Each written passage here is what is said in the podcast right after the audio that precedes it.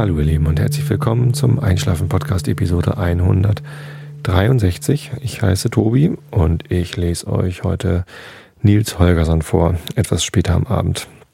Denn jetzt erstmal gibt es ähm, ein bisschen langweiliges Gelaber, so dass ihr von euren langweiligen, aber nicht enden wollenden Gedanken ähm, abkommt und äh, von meinen langweiligen und irgendwann endenden Gedanken so abgelenkt seid, dass ihr gut einschlafen könnt. Auch diese Episode wird wieder live ins Internet gestreamt. Wenn ihr auch mal dabei sein wollt, wenn ich live den Einschlafen-Podcast aufnehme, dann schaut auf einschlafen-podcast.de, da stehen alle Termine, auch auf der Hörsuppe äh, werden die immer bekannt gegeben. Hörsuppe.de ist so ein äh, ja, Podcast-Portal, wo äh, immer ganz nett berichtet wird über alle möglichen Podcasts, unter anderem über den Einschlafen-Podcast. Und da werden die Termine auch immer ganz gut ähm, angekündigt und vor allem, ohne dass ich das irgendwie fest eingeplant hätte, doch immer relativ zielsicher antizipiert, wann das dann kommt. Genau. Ja. Also, was ich heute erzählen wollte, ich hatte vorhin angekündigt, die Episode er trägt den Namen Grün. Das war in Ermangelung eines genaueren Themas. Ich habe einen großen Haufen Themen, die in meinem Kopf rumspuken, über die ich gerne mal äh, vor mich hin labern würde. Allerdings fällt es mir schwer, sie zu priorisieren und sie auch in einzelne ähm, ja, Themengebiete abzugrenzen, weil es eigentlich ein so ein ganz großes Konglomerat ist aus verschiedenen Themen. Und dann dachte ich mir, nenne ich doch einfach mal das erste Thema, das mir in den Kopf kommt. Und das war grün. Vielleicht liegt es daran, dass ich heute eine grüne äh, Kapuzenjacke anhab. So ein Baumwollteil von H&M ist das, glaube ich. Weiß es gar nicht so genau. Gucken, was in dem Zettel hier drin steht. Steht da gar nicht. Tja, ich hätte gedacht, das steht da drin. Steht aber nur die Waschanleitung drin. Ganz lustig finde ich ja, diesen, äh, gab es immer mal wieder Fotos. Ich habe selber so einen Waschzettel noch nie gesehen, aber anscheinend, äh, angeblich gab es mal so ein äh, Kleidungsstück, wo dann auf der Waschanleitung dran stand, äh, also mit so Symbolen gekennzeichnet, äh, was man machen darf. Und äh, dann stand da nur, wenn du nicht weißt, was dies bedeutet, dann gib's einfach deiner Mama. Fand ich sehr gut. Ja, äh, ich gebe es immer meiner Frau, die wäscht für mich. Ich darf die Waschmaschine nicht bedienen, weil ich früher immer alle Sachen in eine Wäsche getan habe und dann wurden die weißen Sachen natürlich schnell grau. Aber ähm, das äh, darf ich jetzt heutzutage nicht mehr. Aber mir ist nie irgendwas rosa geworden. Also ich habe nie die Farben so stark gemischt, dass ich irgendein weiß, ehemals weißes Kleidungsstück dann hinterher in äh, rosa wieder rausgekriegt habe. Immerhin. Anderen Leuten soll das ja schon passiert sein. Nein, also diese ähm, ähm, Kapuzenjacke, die ich anhabe, ist knallgrün. Glücklicherweise nicht ganz Xing-grün. Ich arbeite ja bei Xing und grün ist ja auch unsere Corporate Identity Farbe. Und wenn das jetzt so ein richtiges Xing-grün wäre, dann würden alle denken, ich würde hier in Xing-Farben durch die Firma laufen. Nicht, dass da irgendwas Schlimmes dran wäre. Es gibt ja, also wir haben auch ähm, so Laufshirts in weiß und in schwarz, wo groß Xing draufsteht, hat die Firma irgendwann mal gesponsert. Ähm, damit kann man auch ganz gut rumlaufen. Also nicht, dass ich da was dagegen hätte, aber also das ist halt so wirklich so ein sehr knallgrünes, auffallendes Ding und dann sehe ich eigentlich eher aus wie, wie eine Litfaßsäule als äh, wie ein, also wenn es ein Werbe, ähm, ein Werbekleidungsstück wäre, dann wäre das so. Naja. Ich habe eben, um mich nochmal zu inspirieren, worüber ich dann eigentlich ähm, mit Grün reden will, äh, auf die Wikipedia-Seite zum Thema Grün geguckt. Und da steht, äh, Grün ist gar keine Farbe, sondern Grün ist ein Farbreiz, der wahrgenommen wird, wenn Licht mit einer spektralen Verteilung ins Auge fällt, bei dem Wellenlängen zwischen 520 und 565 Nanometern dominieren. Ja, jetzt wisst ihr es also, die Farbe Grün ist eine der Grundfarben der additiven Farbmischung. RGB, genau. Ähm, dann ist es doch wieder eine Farbe. Vielleicht ist eine Farbreiz sowas, ein Farbreiz sowas ähnliches wie eine Farbe. Ich guck mal eben nach. Also wenn ich auf Farbreiz klicke, dann äh, komme ich zum Artikel Farbe. Also ist hm, grün wahrscheinlich doch eine Farbe.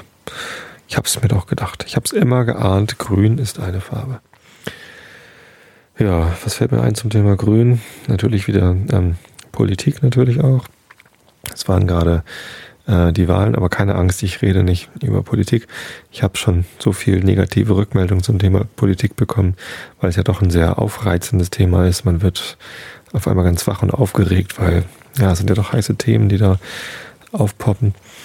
Ich wollte noch mal äh, was loswerden zu dem Thema, wenn ich über Politik rede und über äh, mich, äh, mich über Leute echauffiere, dann geht es mir meistens nicht um Politik, sondern um die Leute. Also Thema Gutenberg zum Beispiel. Da ging es mir natürlich nicht um die CSU oder sowas, sondern da allein darum, wie er mit dieser Situation umgegangen ist, auch beim Thema Wolf, den ich öfter mal ähm, ja, dran hatte. Ähm, das, es geht ja gar nicht um Parteien oder um Politik, sondern einfach nur, wie gehen Leute mit solchen Situationen um? Das finde ich immer interessant. Ob ich die wählen würde, das mache ich dann eigentlich eher, glaube ich zumindest, von, von der Politik abhängig. Und ja, natürlich kommt dann noch dazu, wie die Leute dann in der Öffentlichkeit auftreten. Aber naja, ich weiß es nicht so genau, ehrlich gesagt. Ähm, zumindest wollte ich das nochmal klarstellen. Also nur weil ich über Politiker äh, mich echauffiere und mich vielleicht darüber aufrege, wie die sich so benehmen, heißt es noch lange nicht, dass ich ihre Parteien oder gar ihre Politik nicht gut finden würde. Insofern entspannt euch, alles ist gut und ja, das sind ja auch nur Leute. Ich glaube, das ist ein verdammt harter Job. Ich habe mal angefangen, ein Buch über äh, Politiker zu lesen, wie die so ticken und was die so alles machen müssen und warum die vielleicht auch so sind, wie sie sind. Und das war ganz interessant. Das hatte mir ein ehemaliger kurzfristiger Arbeitskollege und schon Studienkollege empfohlen, als ich ihm gesagt habe, dass ich vielleicht auch irgendwann mal in die Politik gehen will. Was ich ehrlich gesagt gar nicht so genau weiß. Vielleicht gehe ich lieber doch nicht in die Politik, weil es eben ein ziemlich anstrengender Job ist und äh, naja, ich bin mir auch nicht ganz sicher, ob ich das so gut könnte. Wahrscheinlich muss man auch für irgendwas Experte sein. Und für was bin ich schon Experte? Außer für das Thema Einschlafen. Schlafen ist ja so wichtig. Und deswegen lese ich euch ja auch zweimal die Woche abends was vor. Apropos zweimal die Woche, möglicherweise wird es so sein, dass ich in, ähm, ja, nicht allzu ferner Zukunft, so mittelfristig oder vielleicht auch längerfristig und ähm, keine Ahnung. Also äh, äh, ja, um die Sache abzukürzen, ich weiß nicht genau, wie ich es euch sagen soll, aber möglicherweise gibt es demnächst nur noch einmal die Woche Einschlafen-Podcast. Der Grund dafür ist aber nicht, dass ich weniger podcasten will, sondern dass es ein äh, möglicherweise ein neues Format geben will, äh, wird. Ich äh, kann dazu noch nicht allzu viel sagen, weil ich das dann nicht alleine mache. Und ähm, ja, bevor das alles in äh, sicheren, wie heißt das, in, in trockenen Tüchern ist, äh, will ich da also nicht allzu viel verraten. Und ja, schauen wir mal, ähm, wie sich das entwickelt. Aber es könnte bedeuten, dass ich halt dann einmal die Woche das neue Format mache und dann einmal die Woche das alte Format, das Original Einschlafen-Podcast-Format. Aber ich hoffe, dass ihr mir das dann verzeihen werdet, weil das neue Format ja vielleicht genauso langweilig ist. Wobei es dann eben, wie gesagt, zu zweit stattfinden wird. Tja, ähm, könnt ihr mir eure Meinung gerne zu sagen auf Facebook oder per E-Mail oder sonst wie. Ähm, ich werde sie wegstecken können. Hm, möglicherweise wird sie mich sogar beeinflussen, aber ich habe einfach wie immer Lust, irgendwie neue Sachen und andere Sachen zu machen. Und wenn ich dafür den Einschlafen-Podcast ein bisschen zurückdrehen muss, dann ist es halt leider so. Ja, was fällt mir denn noch ein zum Thema Grün? Also wenn ich hier rausgucke aus meinem Fenster, hier drin ist nichts grün, also fast nichts, außer meiner Jacke. Ähm, der Überwurf über dem Sofa, auf dem ich hier liege, ist blau. Die Wand links von mir ist ähm, braun, weil das so eine Lehmwand ist, wo eine Wandheizung drin steckt. Die Wand vor mir ist weiß, so fast weiß.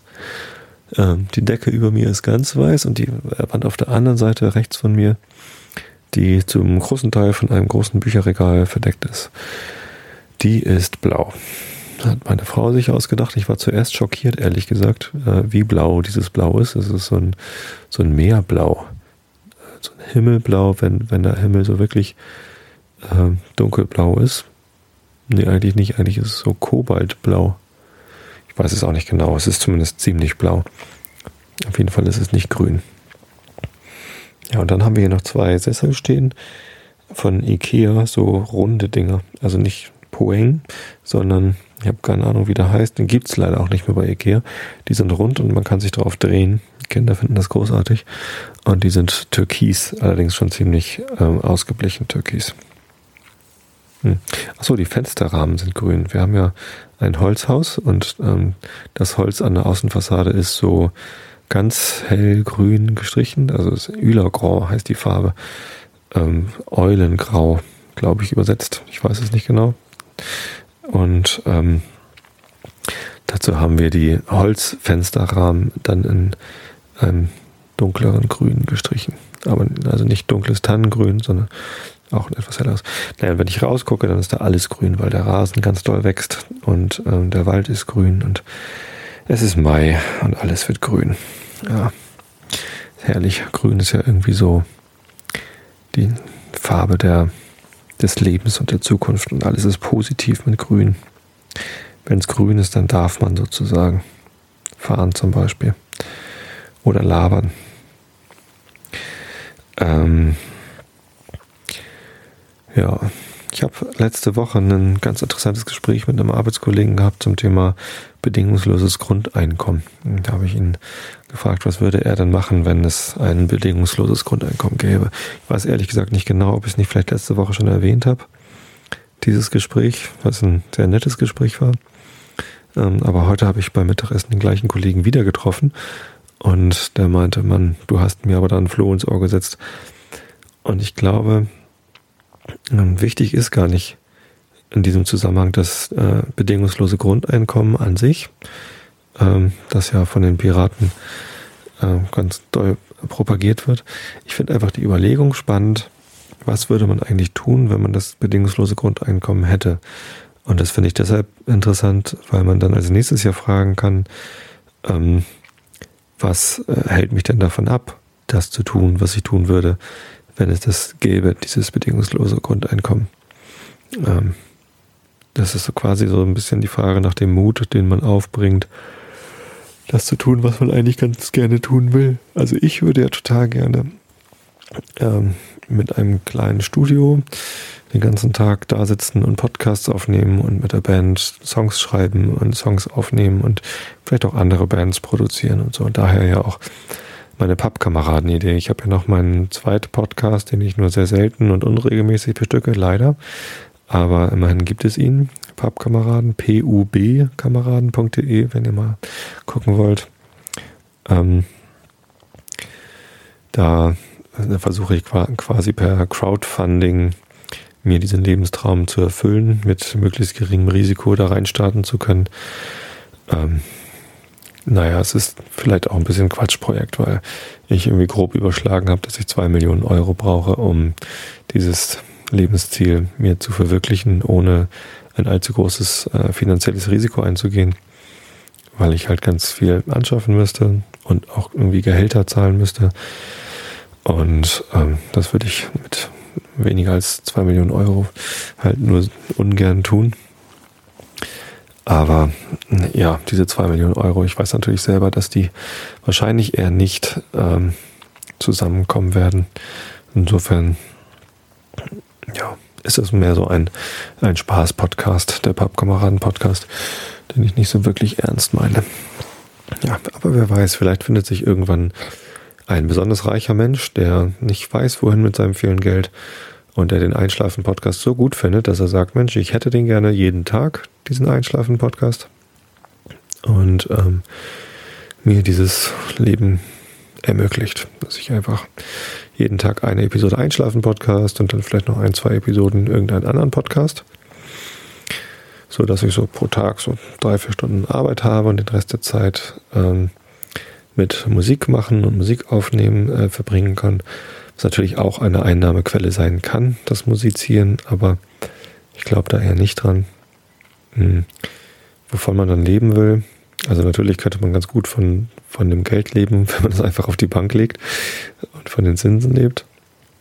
Aber ich will jetzt eigentlich investieren in äh, ja, Studiotechnik und eben Gehälter. Eigentlich will ich ja eine Kneipe noch dazu machen, deswegen Pappkameraden, ne? dass man im Erdgeschoss eine Kneipe hat, wo man Leute bewirten kann und wo man mit der Band natürlich dann auch einkehren kann und wo auch, äh, wenn, wenn Bands zu Gast kommen ins Studio, um bei mir ihre Platten aufzunehmen, die können dann in der Kneipe unten dann live spielen und ihre Songs vor echtem Publikum ausprobieren, bevor sie sie aufnehmen. Das wäre natürlich so das, das geile Konzept. Und für so eine Kneipe bräuchte man dann eben Angestellte, die man eben auch bezahlen muss. So einen Wirt und Tresenkraft und Reinigungskraft und so weiter und so fort. Ja, das bräuchte ich dann alles. Deswegen so viel Geld. Also wenn jemand von euch gerade zwei Millionen Euro über hat, äh, ich wäre da äh, durchaus interessiert, das Geld unter die Leute zu bringen. Nein, Quatsch. Aber vielleicht klappt es ja doch noch über Crowdfunding. Der Zähler ist, glaube ich, bei 1700 Euro mittlerweile.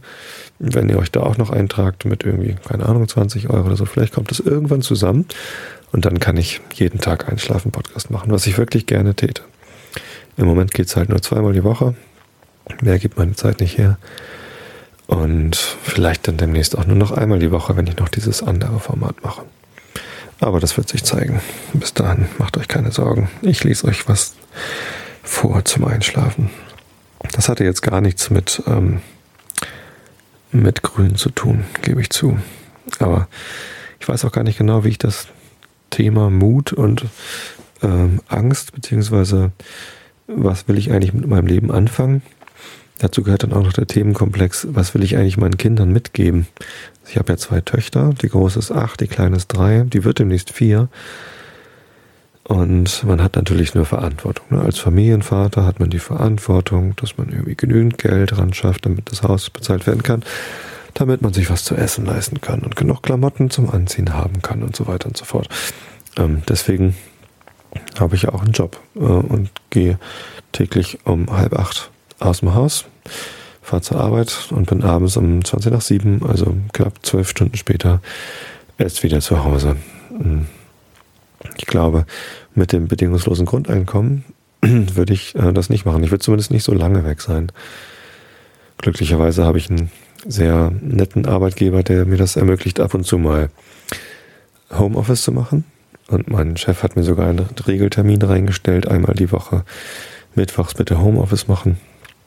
Ähm, das versuche ich jetzt auch in Anspruch zu nehmen, beziehungsweise auszufüllen, so gut ich kann, äh, weil ich das auch ganz gut finde.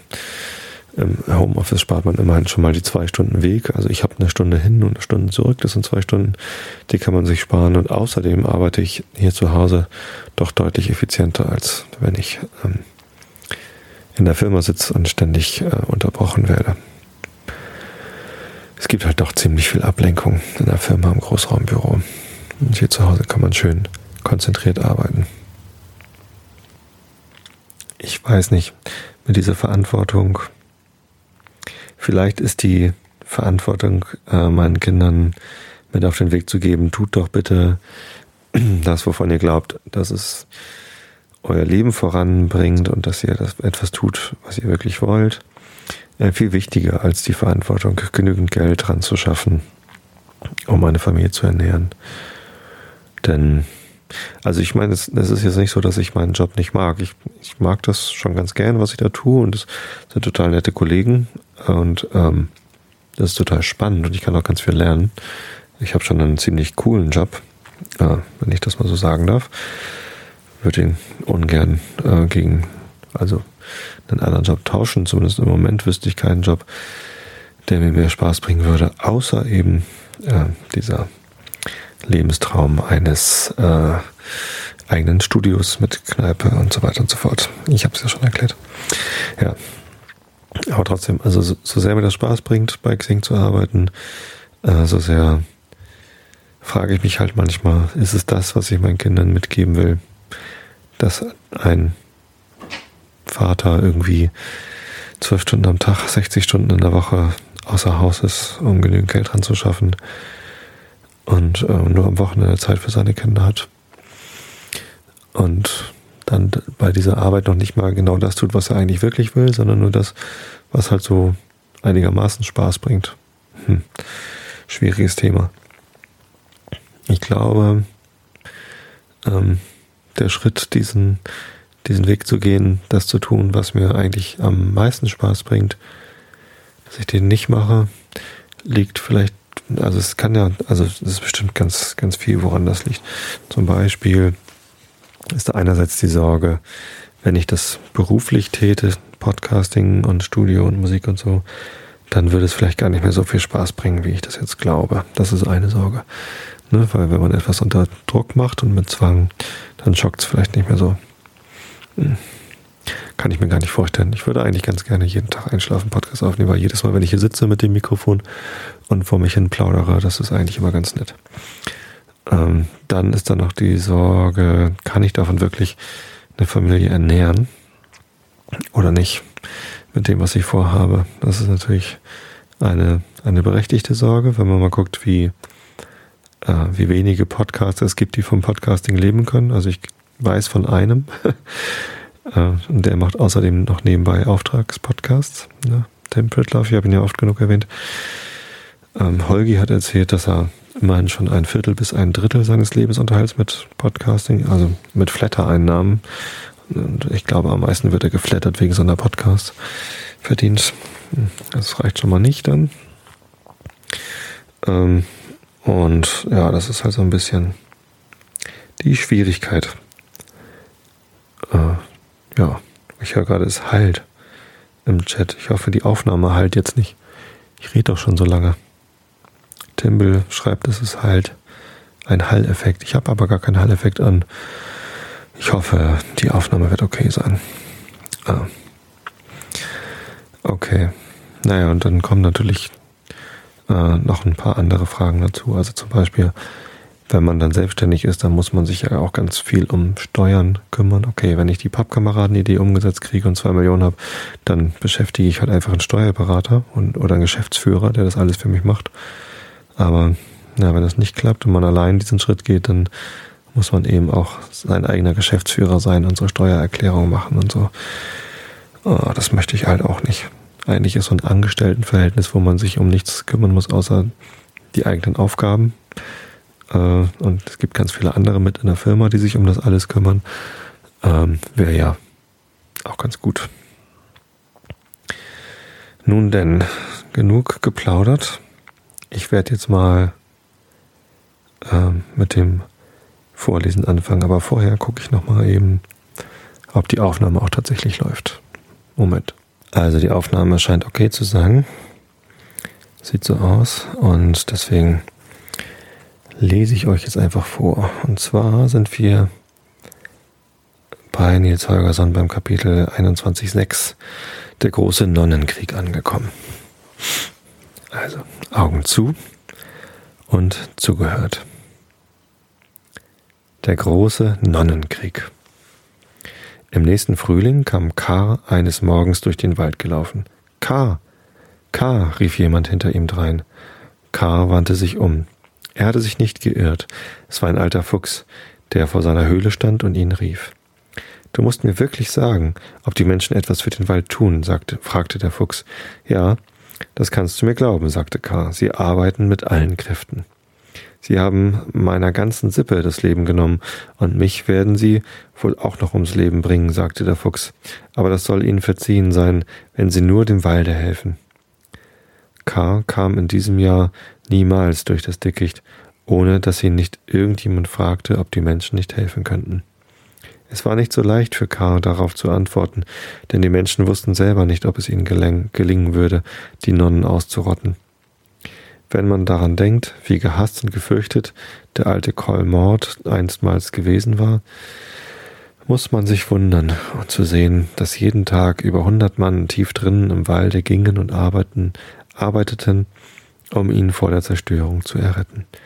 Sie fällten die Bäume, die am meisten Schaden gelitten hatten, rodeten das Unterholz und hauten die untersten Zweige ab, damit es den Larven nicht so leicht werden sollte, von Baum zu Baum zu kriechen.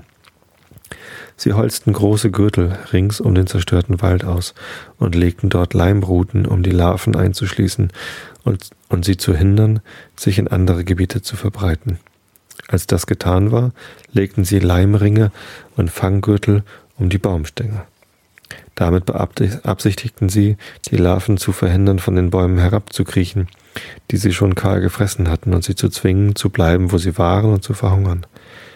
Die Menschen setzten diese Arbeiten bis weit in den Frühling hinein fort. Sie machten sich große Hoffnungen und warteten fast mit Ungeduld darauf, dass die Larven aus, äh, Larven aus den Eiern kriechen sollten. Sie waren fest überzeugt, sie so gut eingeschlossen zu haben, dass die allermeisten Hungers sterben müssten. Und dann kamen die Larven früh im Sommer, und es waren ihrer viel mehr als im vergangenen Jahr. Aber das machte ja nichts, wenn sie nur eingeschlossen waren und sich nichts zu fressen verschaffen konnten. Aber es ging nun nicht gerade so, wie man gehofft hatte. Freilich blieben Larven an den Leimruten hängen und eine ganze Menge wurden von den Fanggürteln verhindert, von den Bäumen herunterzukommen. Aber dass sie eingesperrt waren, konnte man nicht sagen. Sie waren außerhalb des Geheges und sie waren innerhalb desselben. Sie waren überall. Sie krochen auf den Landstraßen, auf den Zäunen, an den Wänden der Häuser. Sie gingen aus dem Gebiet des Hegewalds in die anderen Teile des Kolmords über. Sie halten nicht inne, ehe der ganze Wald zerstört ist, sagten die Menschen. Sie waren in der größten Not und konnten nicht in den Wald kommen, ohne Tränen in den Augen zu haben. K. hatte einen solchen Ekel vor alledem, was da kroch und nagte, dass er sich kaum überwinden konnte, aus der Tür hinauszugehen. Aber eines Tages fand er doch, dass er ausgehen müsse, um sich einmal nach Graufell umzusehen. Er schlug den kürzesten Weg zu dem Bereiche der Elche ein und lief schnell, die Schnauze am Boden. Als er an die Baumwurzel kam, wo er im vergangenen Sommer mit Hilflos gesprochen hatte, lag dieser wieder da unten und rief ihn an. Hast du Graufell erzählt, was ich dir gesagte, äh, was ich dir sagte, als wir uns zum letzten Male sahen? fragte die Natter. K. bellte nur und suchte hilflos, näher zu Leibe zu kommen. Das solltest du wirklich tun, sagte die Natter. Du siehst ja, dass die Menschen keine Abhilfe für die Zerstörung wissen. Und du auch nicht, erwiderte K. und setzte seinen Weg fort. K. trat Graufell, traf Graufell, aber der Elch war so niedergeschlagen, dass er kaum guten Tag sagte. Ich weiß nicht, was ich darum geben würde, wenn ich diesem Elend ein Ende machen könnte, sagte er. Dann will ich dir doch erzählen, dass man sagt, du könntest den Wald retten, erwiderte K. und überbrachte ihm den Gruß der Natter. Wenn es jemand anders als hilflos wäre, der dieses Versprechen gäbe, würde ich augenblicklich in die Verbannung gehen, sagte der Elch. Aber wie kann eine elende Natter die Macht haben? Es ist natürlich nichts weiter als Prahlerei, sagte K. Nattern tun immer so, als wenn sie klüger sind als andere Tiere. Als K. nach Hause ging, gab ihm Graufell das Geleite. Da hörte K., dass eine Drossel, die in dem Wipfel einer Tanne saß, zu rufen begann. Da geht Graufell, der den Wald zerstört hat. Da geht Graufell, der den Wald zerstört hat. K. glaubte, er müsse sich verhört haben, aber einen Augenblick später kam ein Hase über den Weg gelaufen. Als der Hase sie erblickte, stand er still, wedelte mit den Ohren und rief, da kommt Graufell, der den Wald zerstört hat. Und dann nahm er die Beine auf den Nacken und jagte davon. Was meinen Sie nur damit? fragte Karl. Ich weiß es nicht recht, antwortete Graufell. Ich glaube, die kleinen Leute hier im Walde sind böse auf mich, weil ich den Rat erteilte, die Hilfe der Menschen zu suchen. Aber das Unterholz gefällt, äh, aber, nee, als das Unterholz gefällt wurde, sind alle ihre Nester und Schlupfwinkel vernichtet. Sie gingen noch eine Strecke zusammen und K. hörte, wie von allen Seiten gerufen wurde, da geht Graufell, der den Wald zerstört hat. Graufeld tat, als höre er es nicht, aber K. verstand jetzt, warum er so niedergeschlagen war. Sage mir doch, Graufeld, sagte K. plötzlich, was meinte die Natter damit, dass du diejenige getötet hast, die sie am innigsten auf der ganzen Welt geliebt hat? Wie kann ich das wissen? entgegnete Graufeld. Du weißt doch selbst, dass es nicht meine Art ist, jemanden zu töten. Bald darauf begegneten sie den vier alten Elchen, Krummrück, Hornkrone, Struwwelmähne und Großkraft. Sie kamen langsam und sinnend, einer nach dem anderen dahergegangen. Willkommen im Walde, rief Graufell ihnen entgegen. Danke gleichfalls, antworteten die Elche. Wir waren gerade auf dem Weg zu dir, Graufell, um mit dir über den Wald zu ratschlagen. Die Sache ist die, nahm Krummrück das Wort, dass uns zu Ohren gekommen ist, es sei eine Untat hier im Walde verübt, und weil sie nicht bestraft wurde, fällt der ganze Wald der Vernichtung anheim. Was für eine Untat ist denn das? Jemand hat ein unschädliches Tier getötet, das er nicht essen konnte. So etwas gilt hier im Hegewald als Untat. Wer hat einen solchen Bubenstreich verübt? fragte Graufell. Es soll ein Elch sein, und wir wollen, wir wollten, und wollten wir dich fragen, ob du weißt, wer das sein kann. Nein, sagte Graufell, ich habe nie von einem Elch gehört, der ein unschädliches Tier getötet hat. Graufell verließ die Alten und ging weiter zu K. Er war noch schweigsamer als bisher und ließ den Kopf hängen. Dann kam sie an der Kreuzotter Krühle vorüber, die auf ihrem Stein lag. Da geht Graufell, der den Wald vernichtet hat, fauchte Krühle, so wie alle anderen. Jetzt war es vorbei mit Graufells Geduld. Er ging auf die Otter zu und erhob das eine Bein. Hast du vielleicht die Absicht, mich totzuschlagen, wie du ein armes Natternweibchen getötet hast? fragte Krühle. Hab ich ein Natternweibchen getötet? fragte Graufell. Am ersten Tage, als du hier in den Wald hinauskamst, hast du das Weibchen der Natter hilflos totgeschlagen. Graufell entfernte sich schnell von Krühle und schritt an Kars Seite weiter dahin. Plötzlich stand er still. K. Ich habe die Untat verübt. Ich habe ein unschädliches Tier getötet. Es ist meine Schuld, dass der Wald vernichtet wird. Was sagst du da? unterbrach ihn K. Sage der Natter hilflos, dass Graufell noch diese Nacht in die Verbannung geht. Nie werde ich sowas sagen, entgegnete K. Es ist eine gefährliche Gegend für Elche, da oben im Norden. Meinst du, dass ich hier bleiben will, wenn ich so etwas verübt habe? sagte Graufell. Übereile dich nun nicht, warte mit deinem Vorhaben bis morgen. Du selber hast mich gelehrt, dass die Elche eins sind mit dem Walde, erwiderte Graufell, und mit diesen Worten trennte er sich von K. K. ging nach Hause, aber diese Unterhaltung hatte ihn unruhig gemacht, und schon am nächsten Tage ging er wieder in den Wald hinaus, um den Elch zu treffen. Aber Graufell war nirgends zu finden, und der Hund suchte auch nicht lange nach ihm. Er begriff, dass Graufell die Natter beim Wort genommen hatte und in die Verbannung gegangen war. Auf dem Heimwege war K. in einer Stimmung, die nicht zu beschreiben ist. Er konnte nicht begreifen, dass Graufell sich von der elenden Natter vertreiben lassen wollte. Er hatte nie etwas Ähnliches erlebt. Welche Macht hatte denn so ein Hilflos? Als Kahn diese Gedanken versunken dahin trottelte, gewahrte er den Holzwärter, der zu einem Baum hinaufzeigte. Wonach siehst du? fragte ein Mann, der neben ihm stand. Es ist Krankheit unter den Larven ausgebrochen, sagte der Holzwärter. K. war ungeheuer erstaunt, aber er war im Grunde noch mehr ärgerlich darüber, dass die Natter imstande gewesen war, Wort zu halten. Nun war Graufell wohl gezwungen, eine ewige Zeit wegzubleiben, denn diese Natter starb scheinbar nie. Aber mitten in Kars allergrößter Betrübnis fiel ihm etwas ein, das ihn ein wenig tröstete. Vielleicht wird die Natter doch nicht alt, dachte er. Immer kann sie doch nicht unter der Baumwurzel liegen. Sobald sie uns die Larven vom Halse geschafft hat, weiß ich jemand, der sie totbeißen wird. Es war wirklich Krankheit unter den, unter den Larven ausgebrochen, aber im ersten Sommer griff sie nicht sonderlich um sich. Sie hatten sich kaum gezeigt, als die Zeit kam, wo die Larven zu Puppen werden. Und aus den Puppen krochen Millionen von Schmetterlingen. Jede Nacht flogen sie wie ein Schneegestöber zwischen den Bäumen herum und legten eine unzählige Menge Eier. Im nächsten Jahr musste man auf noch größere Zerstörung vorbereitet sein. Die Zerstörung kam, aber nicht nur über den Wald, sondern auch über die Larven selbst. Die Krankheit breitete sich schnell von dem einen Teil des Waldes auf den anderen aus. Die kranken Larven hörten auf zu fressen, krochen in die Wipfel der Bäume hinauf und starben. Es herrschte große Freude unter den Menschen, als sie sich sterben sahen, aber noch größere Freude herrschte unter den Tieren im Walde. K., der Hund, ging Tag ein, Tag aus umher und dachte mit grimmiger Freude an den Tag, an dem er es verantworten konnte, hilflos tot zu beißen. Aber die Larven hatten sich meilenweit über die benachbarten Wälder verbreitet, und auch in diesem Sommer erreichte die Krankheit nicht alle. Viele blieben am Leben und wurden Puppen und Schmetterlinge. Durch Zugvögel erhielt K. Grüße von Graufell, er sei am Leben und es gehe ihm gut. Aber die Vögel vertrauten K. an, dass wiederholt Wilddiebe Graufell nach dem Leben getrachtet hatten und dass er ihnen nur mit Mühe und Not entkommen sei. K. lebte in Unruhe und Trauer und Sehnen, und noch ganze zwei Sommer musste er sich gedulden. Da erst war es vorbei mit den Larven. Kaum hatte K.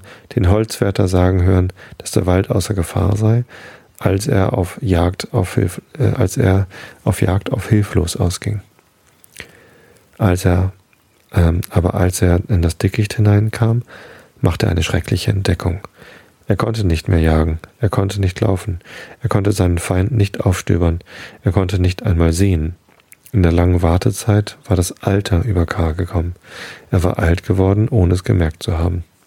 Er war nicht einmal mehr imstande, eine Natter tot zu beißen. Er vermochte seinen Freund Graufell nicht von dem Feind, Feind zu befreien. So, das nächste Kapitel heißt Die Rache. Mal gucken. Oh, da geht es wieder in einem Acker von Kebnekaise. Vielleicht kommt Nils Holgersson auch wieder daran vor. Also, ich wünsche euch allen eine schöne Nacht. Schlaft recht schön und bis zum nächsten Mal.